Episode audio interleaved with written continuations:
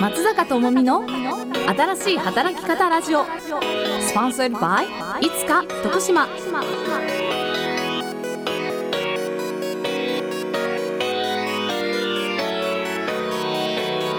松坂智美の新しい働き方ラジオ。この番組は多様な働き方が推奨される現代正解のない新しい働き方について女性の目線で切り込んでいく経済情報番組です。パーソナリティは私ママが在宅工事給で働ける社会の実現を目指す起業家の松坂智美が務めさせていただきます。皆様どうぞよろしくお願いいたします。そして本日はシンガポールにて日系企業の海外事業を経験されいつか徳島を活用して U ターン転職を実現し現在3社で社外取締役やアドバイザーとして活躍されている中村翼さんにお越しいただきそのキャリアの秘訣と徳島で働く魅力をお聞きいたします。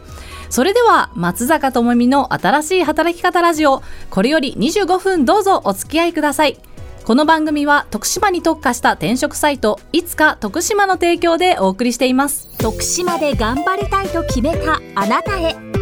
いつか徳島はあなたの転職活動を全力で応援します。徳島の転職はいつか徳島。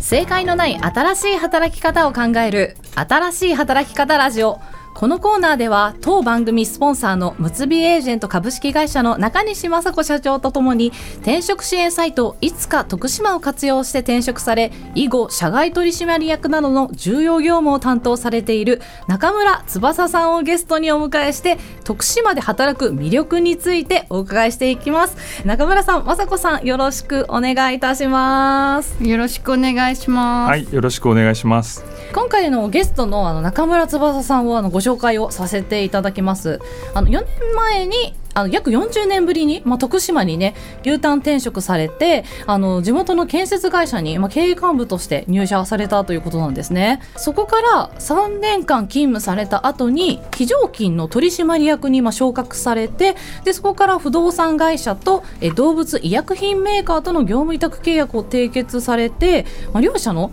まあ、社長案件をこう推進されていらっしゃるということなんですね。はい。えーと、現在ですね、はい、3社と関わっております。まさにこう新しい働き方をね実践されている方だと思います。で中村さんは徳島にね U ターンする前はなんとシンガポールに15年間在住されていらっしゃって日系企業の海外事業開拓だったりとか、まあ、経営業務をされていたという、はい、はい、あの今48歳ですので、うんうん、15年間シンガポールにいましたから人生の3分の1を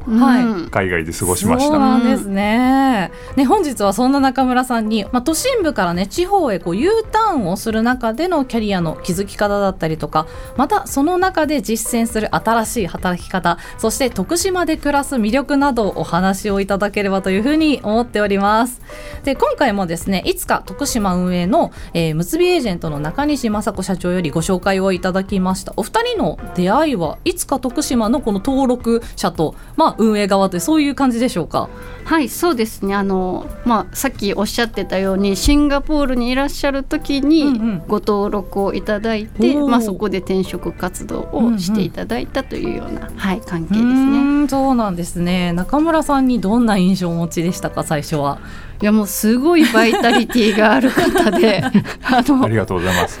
マラソンのこともちょっと履歴書職務経歴書に書いてくれてたんですけど、うんうんはい、何時間台にて？えっ、ー、とベストはですね2時間54分です。えー、すごい。すごいプロレベル。で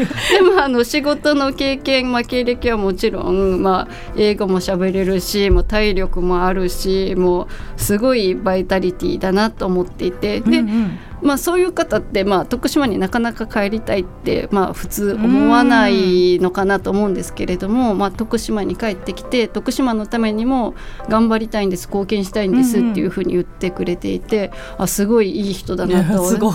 ぜひ帰ってきてもらいたいけれども中村さんが働けるような会社って徳島にはちょっと少ないなというところで、まあ、でも絶対帰ってきてほしいので、まあ、一緒に頑張っていこうというような感じで、はい、サポートをさせていただいていました。そうなんですね。中村さんは U ターン転職を目指す中で、まあ、どのような軸で転職活動を行っていらっしゃったんですか？はいあの私はですね帰郷の理由が、うん、まあ、家庭の事情家族の事情だったんですね、はい、だからなどういう働き方をしたいとかではなくて、うん、まずは徳島に帰ることが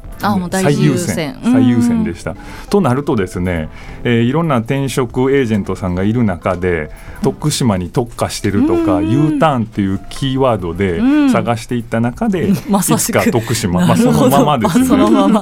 いつか徳島というかすぐに徳島。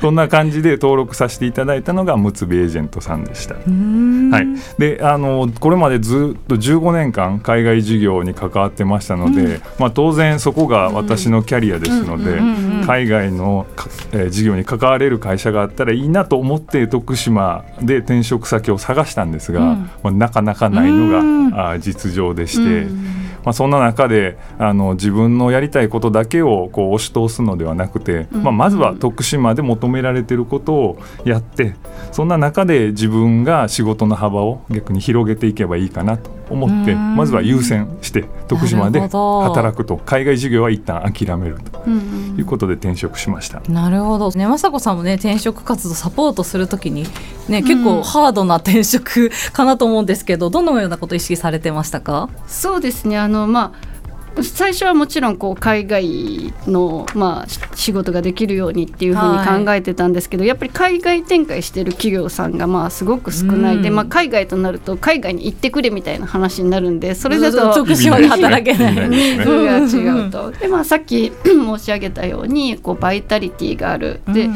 今までのキャリアってもちろんこう経験を積んで築いてきているものがあるんですけど、まあ、中村さんの特徴としては、まあ、何でもやって何でも新しいことでも何でも身につけてきたっていうところがすごく大きい特徴で、あと、まあ、もう一つはやっぱり経営的なお仕事をされてきたので、まあ、経営視点がある、まあ、そういう方なのでその、まあ、経営的なポジションであれば逆に言えばどんな業種でも、まあ、何でもできるんだろうなと思っていたので、まあ、業種にこだわらず、まあ、そういう役員だったり経営の補佐みたいなところを探したいというふうに思っていてちょうどそういう企業様からお声がけいただいた時にあの業種とかこだわらずそういうこうバイタリティがあって経営的なことができる人であれば OK ですかみたいないいよそういう人の方がいいよみたいな言葉を引き出した中で中村さんにどうですかって聞いてこう紹介するとすごくこうトントン拍子でいったのでまあ、やっぱり企業系企業のその経営的な補佐的なポジションを採用したいっていう企業様の場合やっぱ業種とか経験とかこう完全に合致する人を取ろうとするとそれこそその人徳島にいますかってなるので、まあ、企業サイドにも働きかける。で、まあえー、ご登録いただいているこう中村さんのような立場の方にもこうなんて言うんでしょうこう今までの経験にこだわりすぎないようにいただくっていう双方への働きかけっていうのがすごく大切かなというふうには思います。でまさしくこう雅子さんがこう潜在的なねニーズをねあの企業さんからこう引き出して、まあ、うまくマッチングを、まあ、果たしたみたいなところもありますよね。で、中村さんはこう徳島の企業に転職する際に、まあ、入社される前にその現職の業務を継続的に行える形を取りないというふうなことを雅子さんにご相談されたって聞いたんですけれども。はいあのそうですね、えー、っと前職の海外事業に関わっている社員が、うんうん、まあ、全体で数百人いる中で海外事業数人でやってました、うん、で海外に出て駐在している人間が社員が私一人だけだったので、うん、いろいろ引き継いではいたんですが、いざ全くいなくなると回らない部分も特にあの人材のネットワーク、私が持ってきたこれまで作ってきたネットワークとかいうのはただ単に紹介すれば済む話でははないので、うん、えー、かなりの期間をかけてフォローしないといけない。もうそういうあたりですぐに、えー、シンガポールから去られても困るということで、うん、じゃあ徳島からやらせてもらえませんかと、うん、私のニーズと会社が前職のニーズがマッチして、うん、じゃあ業務委託でやりましょうということで、えーとまあ、いわゆる副業という形で現職にお願いをして前職の仕事を業務時間外で続けるという形を取りました。で雅子さん副業解禁前だったんで会社さん大丈夫でしたか？そうですね。あの、まあ、本当に副業解禁前だったのでそういうことをおっしゃる求職者の方って多分初めてだったんじゃないかな。あんまいなかったってことですね。ですね。でもその、まあ、結局その副業したいんですだけ言われるとあのおそらくこうイエスって企業さんも言いにくいんですけど、うん、じゃあこういうふうにあの現職、えー、入社する企業においては就業時間中もちろん仕事もするし、まあ、あの残業もあのおそらくされていたと思うんですけれども、うん、まあ、それ以外の時間できっちりやるんでっていうようなことをあのお伝えしてこう、まあ、入社する企業さんへのこう不安感をなくすような提案を中村さんは私にもしてくださってましたし、うんうん、ま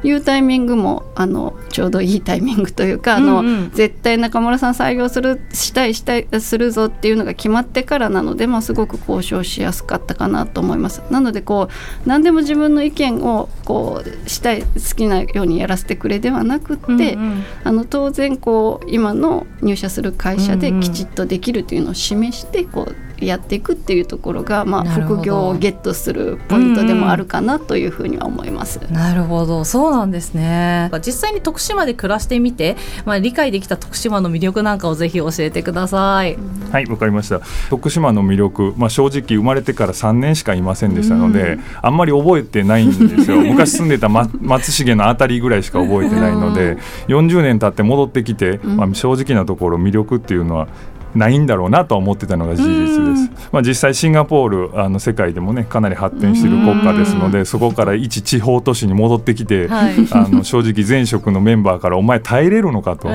言われたのが事実なんですがやはりまあ家実家に住んでみて、まあ、川も近いし吉野川もある眉山もあるそれから海も近いで私、えー、っとジョギングそれからトレイルが好きなので。まあ、こういう自然を使いながら仕事だけじゃない人生っていうのも一つあるかなと思ってそこに魅力は感じてます。うん、ああそうなんですね。なんか雅子さんこうやっぱこういう方がいてくださるとすごく嬉しい感じですよね。そうですね。であの中村さんご自身もまあ徳島にいるって言っても、うん、まあなんかシンガポール行ったりとか、うん、そうですね。東京行ったりとか、はいはい、あのもうすごくこう活動的にされているので、今まあ2拠点居住とか結構当たり前になってきていると思うので、まあ、徳島を一つのこう落ち着く環境の一つとして、まあ、いろんなところに行くっていう生き方もすごくこういいのかなとかっていうのは見ていて思っています、うん、ありがとうございます。なんかね徳島でこう働いてもすごくいろいろ可能性があるんだなってことを感じさせていただきました。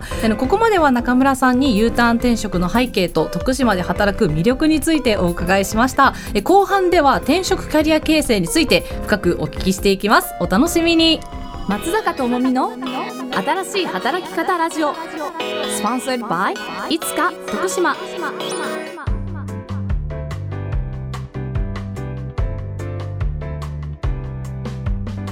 正解のない新しい働き方を考える新しい働き方ラジオ。次のコーナーでは転職をしながらキャリアを築き上げられてきた中村さんにキャリアを通した新しい働き方についてお伺いしていきます。引き続き中村翼さんと中西雅子社長にご登場いただきます。よろしくお願いいたします。お願いします。はいお願いしますはいでは改めてですね私から中村翼さんのプロフィールをご紹介させていただきます。え徳島県で生まれて、まあ、3年間、まあ、3歳まで過ごされて中学校卒業までは親御様の仕事の都合で、まあ、引っ越しを繰り返していらっしゃって関東と関西をまあ行き来されていらっしゃったということなんですね、はい、で神戸大学を卒業後新卒入社は千葉県のコープ生協ですね、はい、の保健部門をそうなんですね。に配属されて、えー、5年経った後に社内公募でコープの国際組織のシンガポール事務所に出向するということになったということなんですね。はい、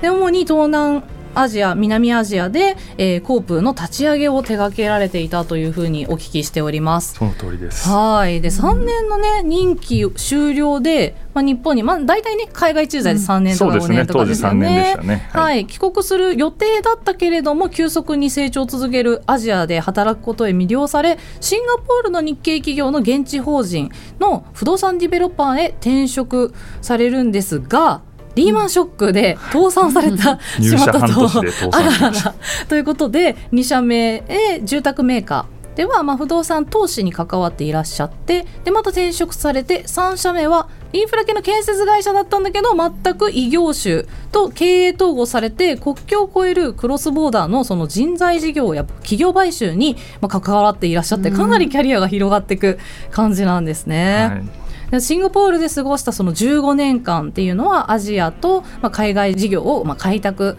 するっていう切り口で、まあ、目まぐるしく業種がね変わっていろんなことを経験された、まあ、社会人人生のまあ前半戦であったというふうにお聞きしております。はい、その通りです。はい。でそこからまあ今からね4年前にご家庭の事情で約40年ぶりに徳島にまあいつか徳島のねサイトを通じて、はい、ありがとうございます。U ターン転職をされたということで地元の建設会社で3年働いた後に非常勤の取締役に昇格されてで現在は別の不動産会社と動物医薬品メーカーとの業務委託契約を締結し社長は案件をまあ推進されていると。いうふうなところでございます。まあ、同時にあのスタートアップ企業への少額投資というのも始められて、まあ、現在は投資先の事業において、まあ、自身の海外経験やネットワークを生かせるようなハンズオン支援をあの模索されているというふうに聞いております。ねすごい 盛りだくさんなキャリアでね、はい聞きたいことがたくさんあるんですけれども、はい、まず、まあ、今は正社員ではないということなんですね。はいそうですね、えーと3年は正社員だったんですけれど、うん、その後社外取締役になりましたので、はい、社員ではありません。うんうんえーと、それからですね2社と、えー、業務委託契約を結ばしてもらってますので、はい、えー、社員ではないながらも会社に行って社員のように働いてます。うんうんうんうん、なるほど。徳島の企業でこう社外取締役とか社長直下の、ね、重要案件を担当されているってことなんですけど特に中村さんが経営者から期待されていることだったりとか重要業務として行っていることをぜひ教えてください。はい。あのたまたまかもしれないんですが、うん、今関わっている会社含めですね中小企業で自分の年齢と近い2代目の社長と仕事する機会が多いんですね。で2代目の社長っていろんなあの悩み抱えてると思うんです。まあ、創業者が結構偉大だったりすると、まあ、その創業者に負けじと大きなプレッシャーを抱えながら仕事してます。で創業者と同じことをしたくないっていう気持ちもあるんですが冒険しすぎて失敗するとまた叩かれますので、まあ、そういう悩みを抱えながら働いてます。まあ、こういうあの2代目社長にとって、えー、なかなかこの悩みっていうのは社員なんかには相談できることではないんですね。かといってて創業者の父だったりに相談することもできないので、まあ、こういう方々に私のような存在っていうのは、結構ニーズがあるのかなというふうに思ってます。まあ、どう具体的にはどういうことかと言いますと、まあ、2代目の社長が何か決断をしないといけない時に、最後のその判断材料もう一押しだったり、最後の判断決断するための判断材料が欲しい時に誰にも聞けない。社員に聞けない。創業者に聞けない。ということで、まあ、私が今までいろんな業務に関わってきていろんな仕事をしてきたので、まあ、そこにニーズがあるのかなというふうには思ってます、うんうん、なるほど、ね、経営者とともにこう汗をかいてね社員と一緒にやっぱ行動できる人材を求めてるっていうのがやっぱりね徳島のやっぱ企業らしさみたいな、まあ、徳島が、ね、今求めているものでもありそうな感じがしますけど雅子さんいかがですか？そうですね。あの、まあ、経営者の仕事ってやっぱり判断をするっていうところだと思うので、うん、やっぱりこう判断に迷った時に経営能力がある、まあ、経営経験がある方にこう判断を、まあ、求めるというか判断材料をね、ねはい、あのいただきたいっていう、まあ、そういうところよく分かります。本当に大きな企業になればその経営者が全て判断する必要ってないんですけど、うん、やっぱり中小企業とかになるとやっぱり、まあ、どんな、まあ、営業部門であれ管理部門であれ、まあえー、技術の部門であれ、まあ、経営者がやっぱり最終判断をするっていうことになってくるので、まあ、そういう意味ではやっぱりそのまあ、不安になりやすいこともあると思います。でやっぱりこう徳島の企業っていうのは100億を超える企業っていうのが35社しかないんですね。うん、ってことはまあほとんどがやっぱり中小企業、うん、まあ、中小零細企業になるので、うんそうね、そういうところではまあ社長と一緒に考えて、まあ、汗を流しながらというか、まあ、一緒にやりながら、まあ、一緒に判断材料をこう持ちながら考えていくっていう役割はすごくニーズがあるんじゃないかなというふうに私も思います。なるほど。結構あれですね。中村さんもやっぱやられててやっぱ徳島でその社外取りとか経営幹部のニーズはやっぱあるなって感じられますか？いや正直なところ あるとは言い潜在ニーズですよね。言えないんです潜在ニーズじゃなくて潜在の方なんだ。はいはい、多分その言われてみればいるとありがたいけどあの、まあ、今の課題経営者のお困り感がそれが社外取締役で解決するっていう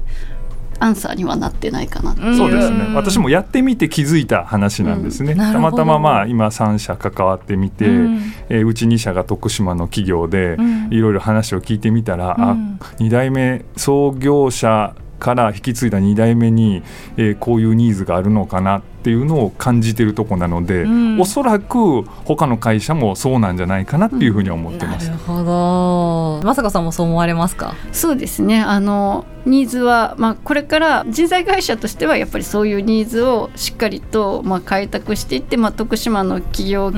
経営が、うん、まあ経営者がより良い経営ができるような人材のまあご紹介なんかができればいいななんていうふうには思ってますね。なるほど。はい、そうやっぱり中村さんのような専門性をこう生かして多角的にね地元企業に貢献する人材に、まあ、自分がなりたいんだって人も結構いらっしゃるかと思うんですけれどもどういうキャリアを積んでいけば中村さんのような働き方を目指すことができますか？これはですね自分で目指すのなかなか難しいんですけれど まあ、私の経験を申し上げますと、はい、まあ、一つの会社でもあの同じ部署にずっといて専門性を身につけるよりは複数の部門でジョブローテーションでい。ろんなことを経験した方がいいかなと思います。はい、それから可能であれば、まあ、転職、まあ、今一社でずっと勤め上げるっていうなかなか珍しいので、うんうん、転職する。これからチャンスがあったら、はい、あの海外勤務自ら手を挙げて行ってください。まあ、こうすることで今まで自分いた部署会社とは違うものが見えて、まあ、今までいた会社部門があるいは住んでた国が、まあ、どんなあ働き方をしているのかこう客観的に見れるようになりますので、はい、まあ、そうすることであの実際に社外取締役になれるかどうかは別としても、うん、私のような働き方をできる可能性はあります。うんうん、なるほど、はい、そうなんですね。雅子さんどう思われますか？そうですね。あの目指すというよりかは結果的にそうなったという形なのかなと思います。で、ね。はい、やっぱりそのまあ経営者に近い立場でやるっていうことは、まあ、それだけの、まあ、言ったら能力は絶対に必要になるので、はい、まあ、例えば営業でスタートするのであればそこを極めて極めていく中で違うチャンスが訪れてきてまたそこを極めてっていうような形で、まあ、複数のスキルがこう重なり合う中で市場価値が高まってきますし、まあ、そうする中で経営的な業務も任されるようになるっていうところなので、うんうん、副業がしたいんだ最初から社外取締役になりたいんだっていうよりかは、やっぱり目の前の自分のやるべき仕事をしっかりとやってそこで成果を出していく、うん、それの繰り返しなのかなというふうふうには思います。なるほど。いや、非常に貴重なお話聞かせていただいてありがとうございました。えー、本番組ではですね、引き続き、まあ、新しい働き方を実践する方をご紹介していきます。えー、中村さん、雅子さん、本日はありがとうございました。ありがとうございました。徳島の転職はいつか徳島。徳島の転職に役立つコラムがたくさん。キャリアアドバイザーが転職活動をサポート。未経験から新しい仕事に挑戦する仕事とプライベートを両立させるキャリアを生かした転職をするいつか徳島はあなたの希望を叶える転職活動を応援します正解のない新しい働き方を女性の目線で考える新しい働き方ラジオ。本日は中村翼さんにご出演いただき海外事業を経験された中でキャリア形成についてお話をお聞きしました。中村さんのように U ターン転職を目指される方はいつか徳島をご登録いただきご相談ください。ここで1点私よりお知らせです。徳島市と株式会社サーパスが連携して行う女性の DX リスキリングプログラム徳島テックウーマンの第2回の説明会が開催されます。徳島の女性を対象とした IT スキルを無償で体得できるプログラムでその後の在宅ワークの紹介まで対応してくれる非常に優れた取り組みです。9月6日水曜日昼の部は10時30分から夜の部は18時30分から徳島市産業支援交流センターアミコビル9階にて行われます。参加費は無料です。ぜひご参加ください。松坂智美の新しい働き方ラジオは Spotify、Apple Podcast、Google Podcast に配信されています。この番組では引き続き働く当事者の女性や徳島の企業様をゲストにお迎えして新しい働き方の可能性について模索してまいります次回放送もお楽しみにそれではまた来月お会いしましょうお相手は松坂智美でした Thank you for listening and please enjoy FM Vizan. Stay tuned. See you!